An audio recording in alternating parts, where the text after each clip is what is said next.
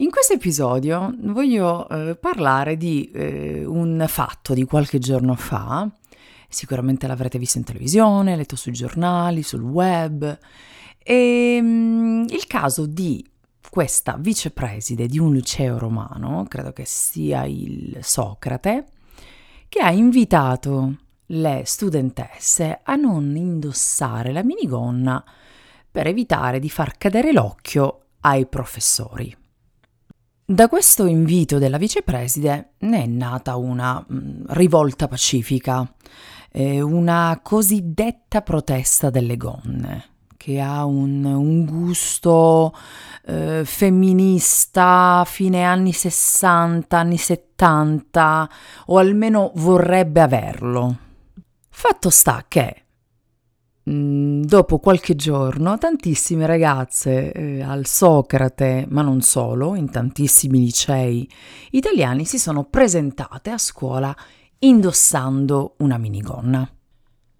Devo dire che questo argomento mi ha abbastanza appassionata, mm, perché la prima cosa che ho pensato è che purtroppo capita spesso, ultimamente, non riesco a comprendere perché si debba tramutare un argomento di decoro in una battaglia femminista.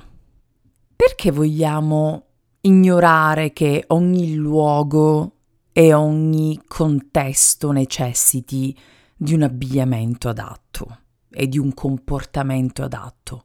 Quando stavo riflettendo su cosa dire, su come esprimere il mio pensiero, eh, che sicuramente riceverà pareri favorevoli o contrari, ma che è sicuramente il mio. Voi, pensate, voi sapete bene che sono, eh, sono sempre chiara e diretta. Ho pensato a mio fratello. Ho pensato a mio fratello e mi sono chiesta, mio fratello lavora in banca.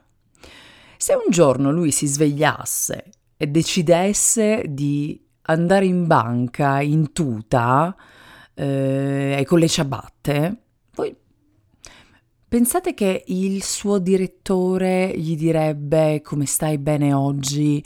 Oppure lo inviterebbe, tra virgolette, a andare a cambiarsi?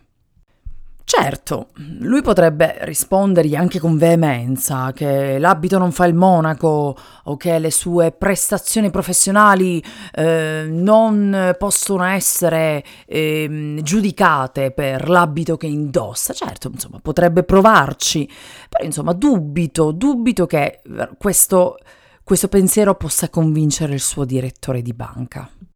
O forse non dovrebbe farlo semplicemente perché è uomo.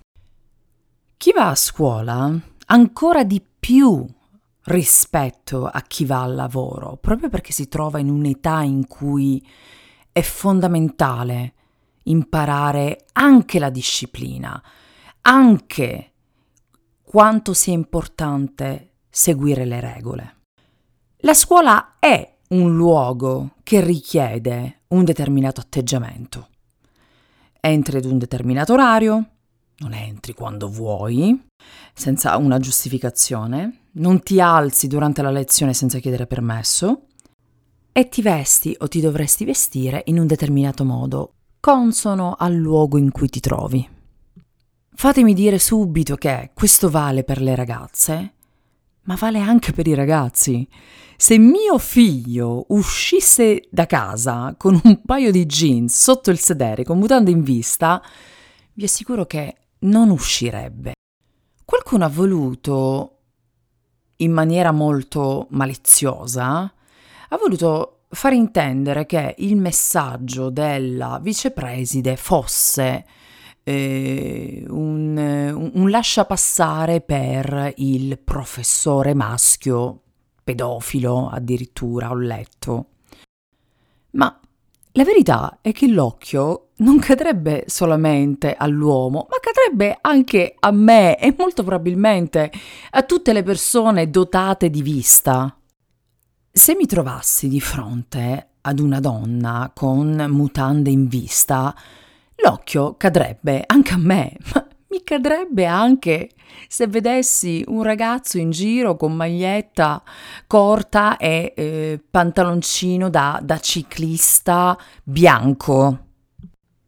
mm, ci lamentiamo spesso del fatto che sento dire spesso questa cosa, che i ragazzi adolescenti eh, non abbiano delle regole, non capiscano la disciplina, eh, che debba essere eh, insegnato loro che non, eh, non si ruba, non si dicono le parolacce, non si parcheggia nel parcheggio destinato ai disabili, ma io penso che tutto quanto inizi dalle piccole cose anche dal modo di vestire e oltretutto fatemi dire che la minigonna non è neanche comoda per chi deve rimanere seduta per svariate ore.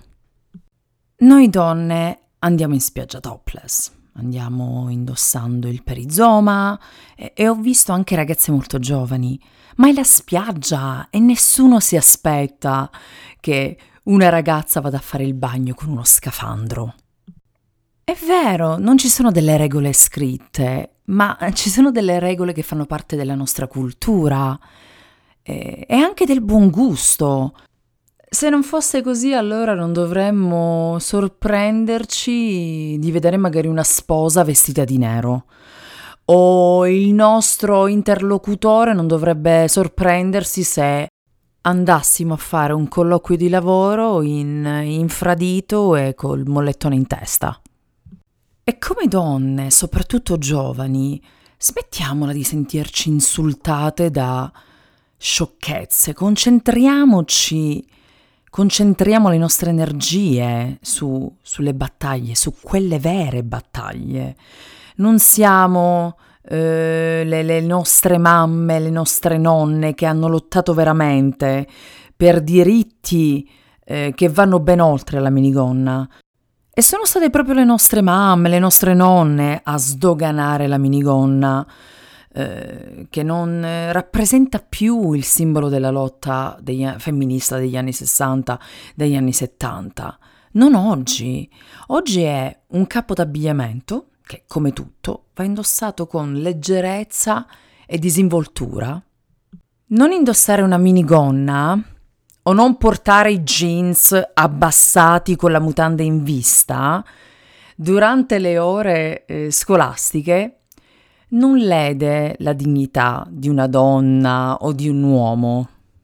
È solamente una regola, che poi può essere imposta oppure no, che dà l'idea di cosa vuol dire rispettare le regole e avere un po' di disciplina che non fa mai male, soprattutto nell'età adolescenziale.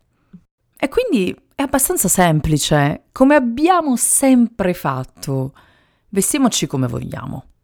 Che sia con eh, la minigonna o che sia con la super scollatura o con il jeans abbassato, orribile, con mutande in vista. Vestiamoci come vogliamo, ma ricordiamoci sempre che avere anche idea e cognizione del posto in cui ci troviamo è importante e sarà importante anche quando questi ragazzi saranno più grandi e avranno un lavoro e avranno un'occasione importante.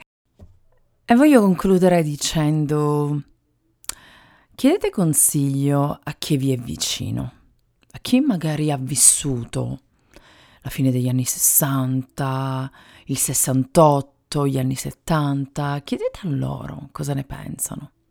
Quali sono le vere battaglie femministe che ancora oggi noi donne dobbiamo combattere.